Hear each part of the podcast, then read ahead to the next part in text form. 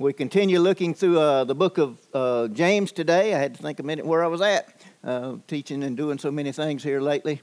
Uh, looking at the book of James as we continue our study through the book of James in verses 13 through 18 of chapter 3 this morning. And here we see a contrast between earthly wisdom and heavenly wisdom. Remember, last week we, we began to look where James gave a, an admonition about the tongue and how the tongue can be used uh, for good or, or, or for evil.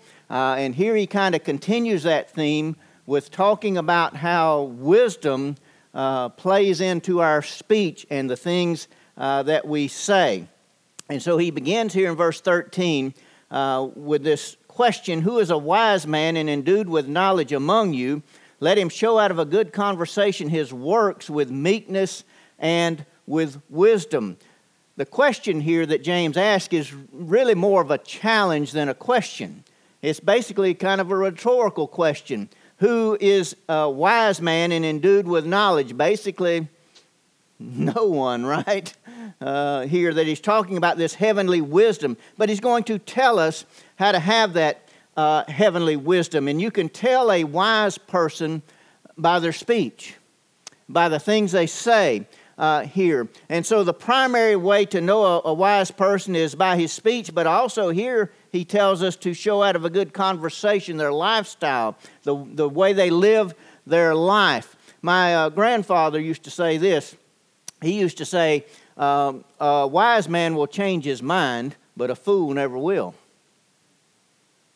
And now I was a little kid when he used to say that, and going up there in the summers to visit them uh, in Georgia you hear the same stories every every summer, right? For two weeks, for three weeks, however long you're there, and you think, yeah, this crazy old man. But you know, as I've gotten to be a crazy old man myself, uh, amen. Uh, I've come to realize that some of those things that he said were really very philosophical and very wise. You think about that. A wise man will change his mind, right? I mean, if you ha- make a decision or you, you think something is right and you find out it's wrong, if you're wise, you'll change your mind about it, won't you? But he says here, a fool never will. And so I think that's a good saying uh, that we need to understand this morning here. Uh, and so James here talks about knowledge and he talks about wisdom. I've always said that the difference between wisdom and knowledge is this knowledge is knowing what to say, wisdom is knowing when to say it. And sometimes you need to kind of keep your mouth shut in certain situations, don't you? Oh, me, amen. Yeah, you kind of ignoring me on that one, right?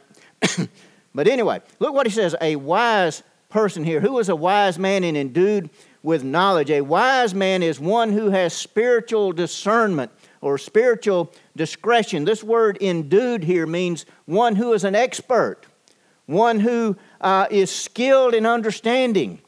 And so he says, Who is a wise man and endued with knowledge here, to understand things, to know things here. And then he says, Let him show out of a good conversation. And that word conversation means manner of conduct, lifestyle, the way you live your life. So, what is he saying here? He's saying that if we have wisdom, it will show forth in the way we live our life. Right? the, the way we conduct our life and the things that we do. Now go back to chapter 1, verse 22. What does he say there? He says, Be doers of the word and not hearers only, deceiving your own selves. So, what kind of lifestyle is he talking about here? A wise man and endued with knowledge among you, let him show out of a good conversation, a good lifestyle. A godly lifestyle is what he's talking about here. One that lives his life here in order to please God. Go back to chapter 2, verses 14 and following. Look what he says there. And, uh, and here we're just kind of reminding you of some things we've already touched on uh, in this series. He says, What does it profit, my brethren, though a man say he has faith and he has not works? Can that faith save him. In other words, if you say you have faith, but you do never demonstrate it, you never live it in your life, you never give evidence of it, what good is that? Look what he says in verse 15 of chapter 2 If a brother or sister be naked and destitute of daily food, and one of you say unto them, Depart in peace, be warm, be filled, notwithstanding you give them not those things which are needful to the body. What does it profit? What good is it? Just to say, be filled, be warm, here's what you need. I, will pray for you, brother. Rather than, than help them along the way. Look what he says in verse 17. Even so, faith, if it has not works, is dead. Being alone, it is dead. He says the same thing uh, over here uh, in verse 20. But wilt thou know, O vain man, that faith without works is dead? So, what's he talking about here in chapter 3? If you are skillful, if you are uh, endued with knowledge and with understanding, it will be demonstrated in the way you live your life. You will give evidence of it by the way you live your life.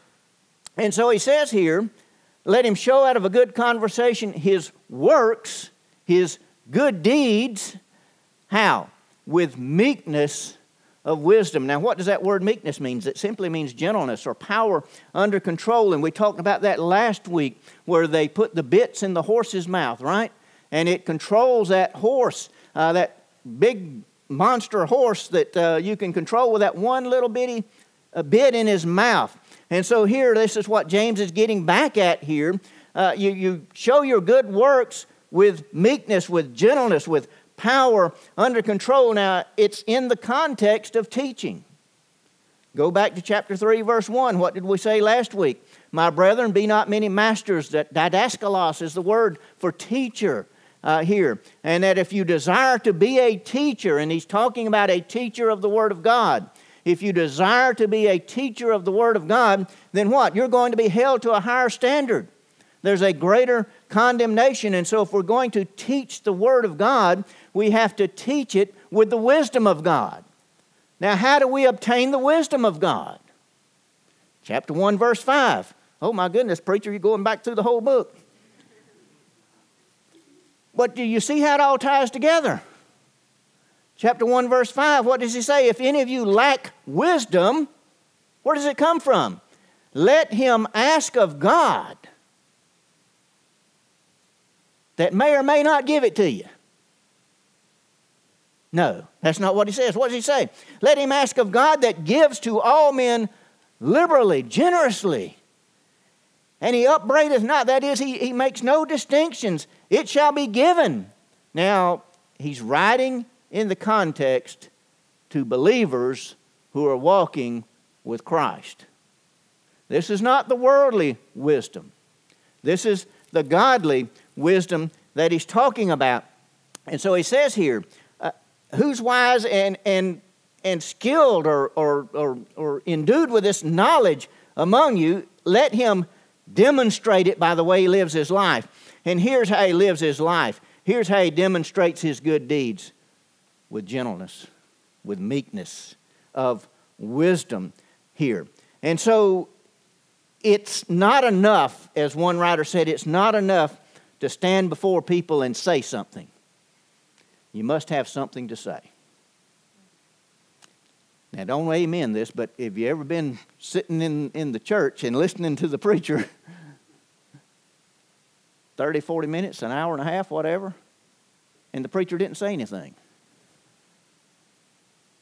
I don't know about you, but if I'm going to sit there and listen to somebody, I want to listen to somebody. I, I, okay, I'll calm down over here. If, I, if I'm going to say something, I mean, stand before people and preach the word, there, there must be something to say, right? Amen. Thank you. Thank you. And so you can tell in just a few minutes if the preacher has something to say or not, right? And here James is instructing us in how we are to live our life, how we are to demonstrate that we are children of God. Now, he says here with meekness of wisdom. Do you realize that meekness is a characteristic of Jesus? You go to Matthew chapter 11, verse 29. Paul said it in 2 Corinthians uh, chapter 10, verse 1. He said, With the meekness of Christ, listen to what I have to say to you. And so it's a, a, a, characteristic of Christ, but it is also to be a characteristic of believers. Galatians 5:23, Paul includes it there in the list that we call the fruit of the Spirit. The fruit of the Spirit for those who have been empowered by the Spirit of God for those who are in a relationship with the Lord Jesus Christ. That is to be a characteristic of our lifestyle meekness, gentleness, power under control. And so it's, a, it's a, a, something that we need to learn and something that we need to demonstrate, particularly in the world we're living in today. Now, I don't know about you, but I don't watch much of the news anymore because I get angry. And it makes me want to go out there and do some things I shouldn't do. Right? That's the exact opposite of what James is talking about here. Now, does that mean we roll over and play dead? Not at all. But it means we have to use spiritual discernment, spiritual eyes. You know what the world needs today? It needs Jesus. And how's it going to come to know Jesus if, if his disciples are not acting like Jesus? You and I have a great responsibility, and, we talk about this on Thursday mornings at our pastor's meeting. I, I believe, and I've said this to you for, for a long time now, I believe we're in the last days. And I believe we're moving closer and closer to that trumpet sound. I mean, you just look at what's going on in our society today. The world has gone crazy, pretty much. And what does the Bible say? Woe to them that call evil good and good evil. That's where we are. That's where we are. And so it can't be much longer. It might be today. It might be next week. It might be next year. It might be 10 more years. I don't know. You don't either. But what I do know and what I believe is it's going to be soon. And I believe the reason, it, and we did the book of Acts a few years ago, and I made this statement then. I think the reason that the first century church was so successful and so excited about sharing the gospel of the Lord Jesus Christ was because they believed in their lifetime Jesus was going to return. Chapter 1, verse 14 of the book of Acts. Uh, you, why are you standing here gazing? This same Jesus that you see being taken up is going to come again. Now go do what he told you to do. And you know what? They took him at his word. And they got out and they began to preach the gospel. And some 3,000 souls were saved in one day. Why? Because those early disciples were faithful to do what Jesus told them to do.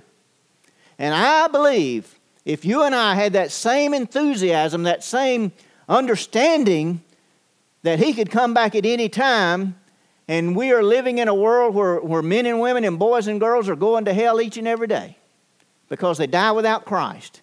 You and I need to be the instruments to share the gospel. And so, what does he say? If you are endued here, if you are an expert, if you are skilled in understanding, let it show by your good conversation of works. The things that you do, the way you live your lifestyle, and live it with meekness of wisdom. That's some good words today, isn't it? Look at verse 14. I preached about an hour on that verse. Verse 14, there's some good stuff in there, though.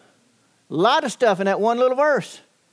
Verse 14 here, the great contrast here. Look what he says, but. The adversative but. And here it is. If you have bitter envying and strife in your hearts. Now, I remind you, he's writing to the church. He's writing to believers. And he says, if you have bitter envying, you know what that word envy means? We just lost our signal, Kurt.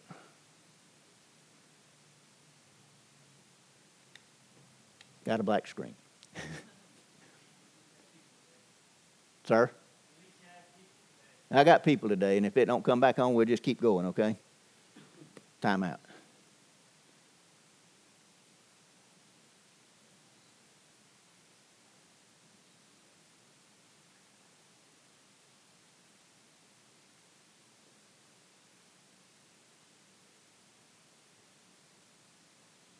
Um, okay. It might not come back on. But just hold that thought. Um, Spectrum's coming tomorrow sometime to um, upgrade our internet. And uh, anyway, that'll be tomorrow. And then we've got the cameras ordered that will be here whenever they get here. And uh, maybe we won't have these problems.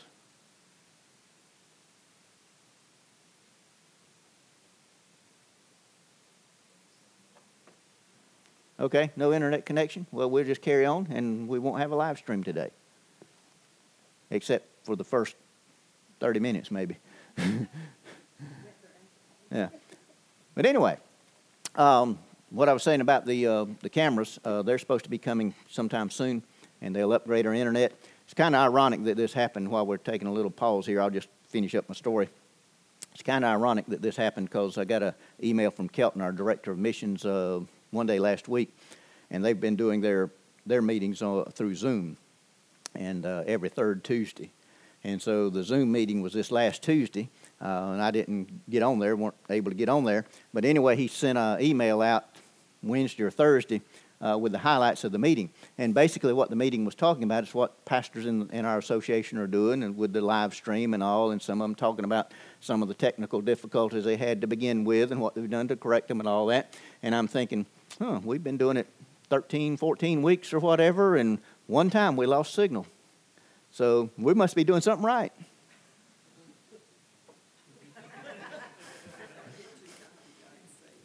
Yeah, he showed me this morning, didn't he?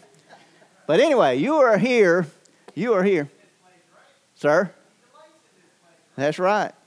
Anyway, you are here, so we're going to finish. And now that I'm not, don't have to stand there into the camera, I can move a little more. Amen. Oh, me. But we're talking about this contrast between earthly wisdom and heavenly wisdom. And we were looking, just beginning to look at verse 14. He says, But if you have bitter envying and strife in your hearts, that word envying means jealous, or it's the word we get our word zealous from. Now, understand, there's nothing wrong with being zealous for something, being passionate about something, having a strong desire for something, right? Now, there again, it can be positive or negative, and in the positive context, there's nothing wrong with it. But notice how he qualifies it here with this adjective bitter. Bitter envying, bitter jealousy. There's some rivalries, some competitions going on uh, in the church here. And so James here is, is talking about this being resentful or being harsh uh, with one another, strife in your hearts here. and, he, and he talks about this selfish ambition that is going on in the church. There's some rivalries going on in the church, and he's saying these things should not be in the church, right? And so he talks about this if there's bitter envying and strife in your heart, to glory not, to boast not in those things. What did Jesus say in the Sermon on the Mount, Matthew 5 16? He said, Let your light so shine before men that they may see your good works and do what? Glorify your Father, boast in your Father. What did James say in, in Galatians chapter, uh, not James, but Paul say in Galatians chapter 6, verse 14? He said, I glory, I boast in nothing but the cross of Christ. That should be our attitude today. And so he says here, James says, if you have this bitter envying and strife in your hearts here, uh, this, this bitter jealousy, this rivalry going on. Don't glory in that because you're lying against the truth, the truth of God's Word. I am, um, I think I've said this to you before, but I'm preparing a class uh, to teach this next semester over here at the uh, seminary on Pauline theology. And part of uh, the course will uh, discuss um, Paul's view of anthropology, his view of man. And he talks in that course, he, Paul uses several different words to talk about how we are made up, uh, the constitution of, of, a human being. Uh, he talks about a, a, a, a contrast between soma, which is the Greek word for body, and sarx, which is the Greek word for flesh. And if you've read Paul's letters, you understand he says something about the body, and he uses that term in the, in the context of the church, the body of Christ, right? But he also talks about the flesh, that part of man that is depraved, that part of man that seeks to do man's thing and not God's thing. He talks about a contrast between Suke, which is the soul, and Pneuma, which is the spirit. Uh, and I think you can kind of see where that would fit in. But what I wanted, uh, reason I'm telling you that is I want to tell you this. He talks about a contrast between nous, which is mind, and cardia, which is heart. And when he talks about, and it's the word we get our word cardiology from, uh, you nurses will appreciate that. Uh, but the cardia, according to Paul and the way James is using it here, it's not just talking about this organ that pumps blood through your body. It's talking about the very seat of emotions, the very inner being, the very inner person of who you are. And so, this is what James is saying. This is how James uses it here. He says, If you have bitter envying and strife, where? In your heart your very innermost being, the very part that makes you who you are. If you have this in your heart, it should not be that way. What is he saying? Do not lie against the truth. Glory not and lie against the truth. Don't boast in that. Don't glory in that. And so here he, he gives us basically two evidences of earthly wisdom here. And he, he says it's bitter envying and it's strife in your hearts. And then he tells us where this earthly wisdom comes from. And he gives us three distinctive traits of it. In verse 15, look what he says This wisdom descendeth not from above. So if it's not from above, where is it from? It's from below, right? And so he describes it for us here. He says, first of all, it is earthly. That is, it is worldly. How is the world acting today? People in general in the world that are lost without Christ, how are they acting? They're acting like they're lost and without Christ, aren't they? Why are they acting that way? Because that's where they are, right? That's who they are. They don't know the truth. Maybe they've heard the truth, but they've never come to grasp the truth. They've never come to believe in the truth, and they've never come to trust the truth. What is truth? Truth is a person. Jesus said, I am the truth, and He is the truth. And so James says this wisdom here that I've just described in verse 14 is, is not from above. It is earthly here. It is worldly. It is weak. It is imperfect. That's what all that word means there. But secondly, he says it is sensual here. That is, it is natural or worldly minded here. It is based on human reason and human feeling. Now, do you find it ironic? I do. I don't know if you do. And maybe you haven't thought this through yet. But I find it very ironic that we are on the verge of a second civil war in this country because of people who are upset over the first one. Makes no sense at all.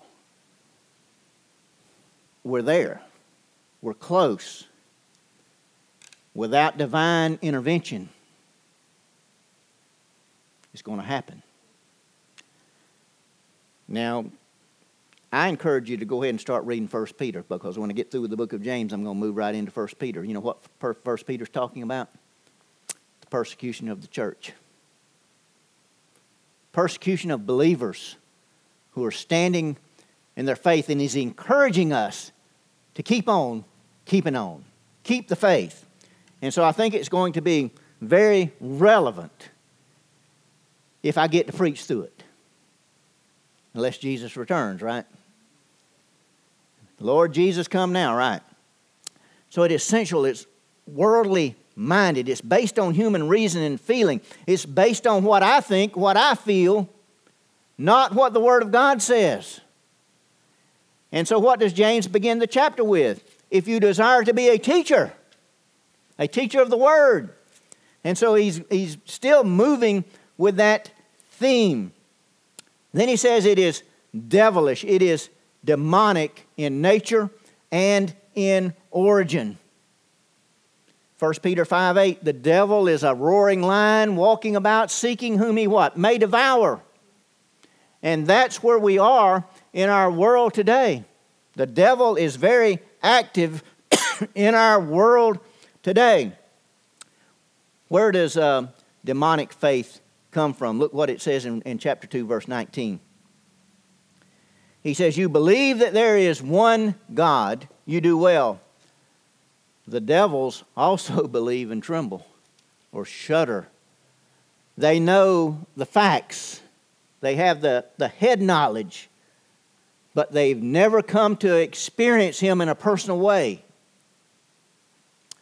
And so, this is what James is talking about here this wisdom that is not from above, it, it is earthly, sensual, it is from the devil. And he is at work today. Was it yesterday or is it today? I can't remember. I saw something that some satanic organization was having a march in Raleigh. It's today. And there's a couple other places around the country. Those who worship Satan are marching through our streets. Whew. It's a sad day, isn't it? Very scary. We are in that atmosphere today. Look what he says in verse 16 for where envying and strife is, which is what he said in verse 14 envying and strife, right? Where those exist, there is confusion and every evil work, all kinds of evil. We see it going on in our society today. So, the consequences of this earthly wisdom, this demonic wisdom that he's described for us here in verses 14 through 6, 15 here. The consequences of that is confusion. We live in a world where people are confused. And they're protesting things they don't even understand. I mean, they knocked over the statue of George Washington this week. Makes no sense they're protesting on, and it might be a good thing that went off this morning. I'm back on? well, never mind then. No. I, I, I, don't have a screen in front of me, so do I look pretty still? Um, anyway, okay, back online. How long have we been online? uh, I only make seven mad, maybe somebody in here. But what I was going to say is, you know, they're, they're protesting about slavery, and I, and I get that. I understand that. It, it was wrong, okay? It happened long before me and you came along. And nothing you and I can do about it except say, well, okay, it happened. I don't know anyone in my family that owned slaves. I mean, there may have been, but I don't know of it. That's beside the point. They knocked over the statue of Ulysses S. Grant, who was supposedly fighting against slavery. So they're protesting and they're destroying property and they're doing all of these things, and they don't even understand why or what. That is the society we're living in today. That is what we're facing today. And James, writing this letter here, um, I can't remember the exact date, but probably sometime in, in the uh, late 50s, early 60s AD, first century anyway, 2,000 plus years later. Does it apply? It most certainly does. And he says there, where, where envying and strife is, there is confusion. People are confused, they don't understand. You know what the Bible says in 1 Corinthians 14 33? God is not the author of confusion.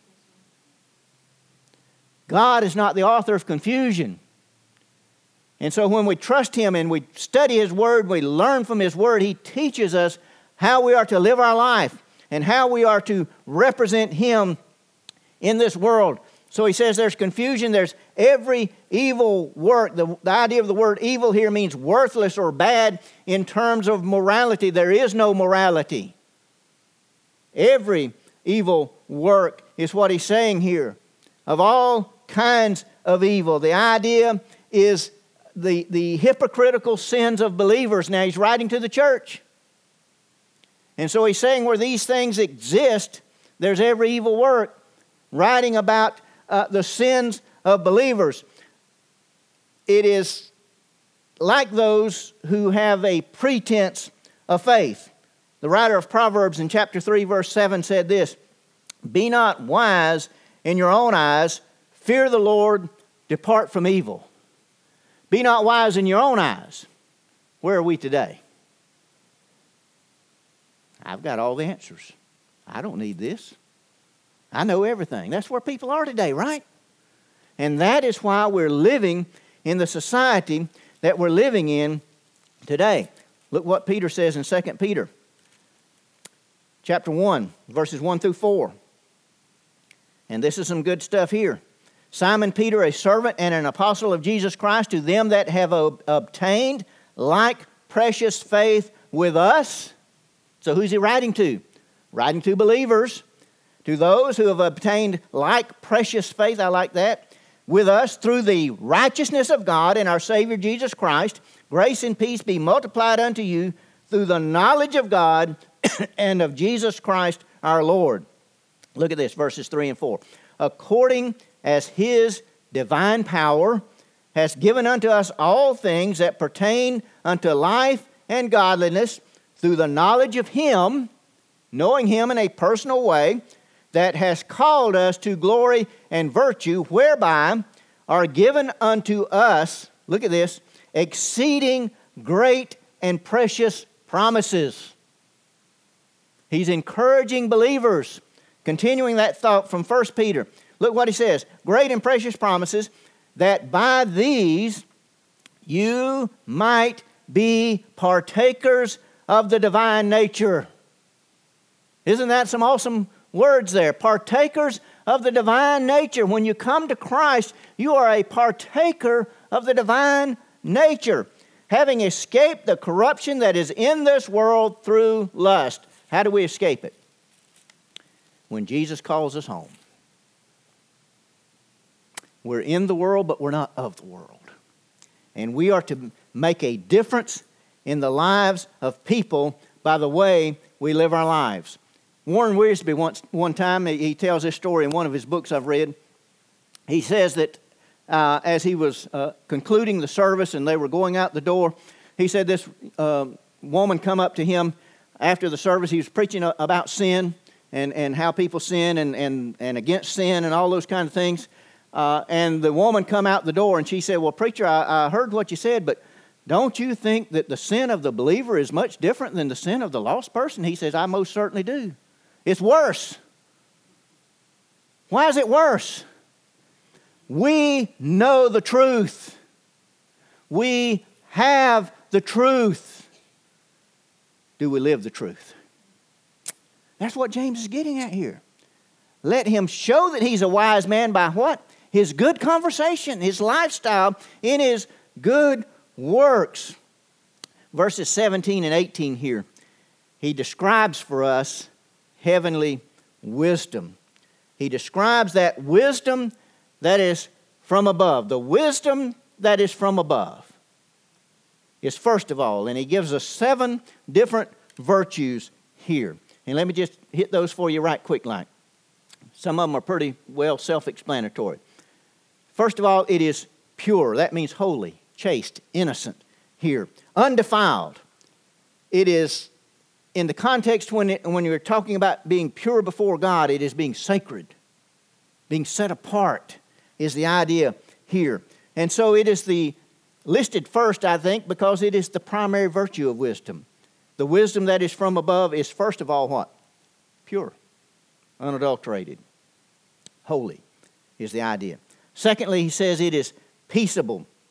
That is peace loving. It's the very opposite of what we read about here in verses 14 and 15, isn't it? So uh, there's a great contrast that he's presenting to us here. Uh, Matthew 5 9. Blessed are the peacemakers. Why? They shall what? Inherit the earth, right? Blessed are the peacemakers here. So he's talking about unity here and being together, abolishing these selfish rivalries and this selfish ambition that is evidently going on uh, in the church. And then the third thing he tells us here it is gentle here. That means to be kind or to be considerate here. The writer of Proverbs in chapter 15 says, A gentle answer does what? Turns away wrath. That's some good stuff, isn't it? Gentle answer turns away wrath. The fourth thing he says here easy to be entreated. That word entreated means to be obedient. Oh, me? Be obedient to the Word of God, to be compliant, to be submissive to the Word of God. And he says it's easy to be that way. How, what makes it easy? You love Jesus. That makes it pretty easy, doesn't it? To love Jesus. And that's what the world needs today. And you and I must be those lights and the salt. It, he says it's full of mercy and good fruit. That is a, a willingness to forgive. It is not fault finding or being judgmental. I was reminded here of Micah 6 8. What does the Lord require of you, O man? But to walk humbly and to love mercy and to do justice. Right? Interesting. Joel appreciate this. And Jesse, if he's listening, since they were my outstanding Hebrew students. Uh, but the very name Micah, does anybody have a clue what that means? It's basically broken down into three parts. This is your Hebrew lesson for today. I've been giving you some Greek. Here's some Hebrew for today. The me that we say my is, is an interrogative who. The k is the um, um, preposition like or as. And the ah or yah is the shortened form of Yahweh or God. So when you put all three of those together, mikah, who is like Yahweh? Who is like God? That's what the name means. Go back to verse 13. Who is a wise man and endued with knowledge among you? This is what James is getting at in this church that is going through all of these bitter envyings, this jealousy, these rivalries, all of these things. He's saying here is true godly wisdom.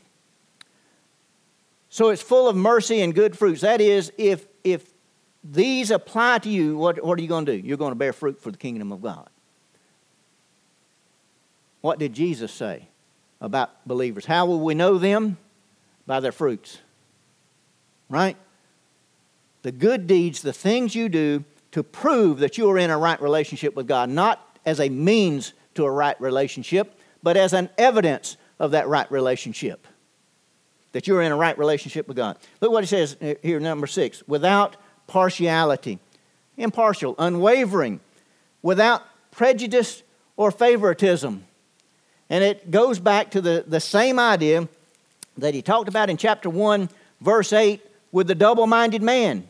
The two souled man is what? Unstable in all his ways. He will tell us again uh, in chapter 4, verse 8 uh, here that to purify your hearts, you double minded, you unstable. Here, to purify yourself. So the idea is to be uh, without partiality here. Finally, without hypocrisy. And I think we all kind of understand what that means. It, the opposite of hypocrisy is what? To be sincere, to be genuine.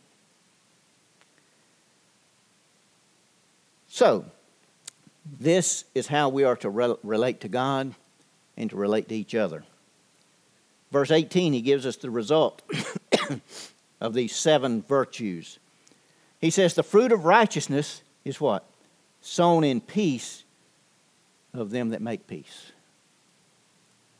The fruit of righteousness. Are you bearing the fruit of righteousness this morning? Are you bearing fruit fit for the kingdom of God?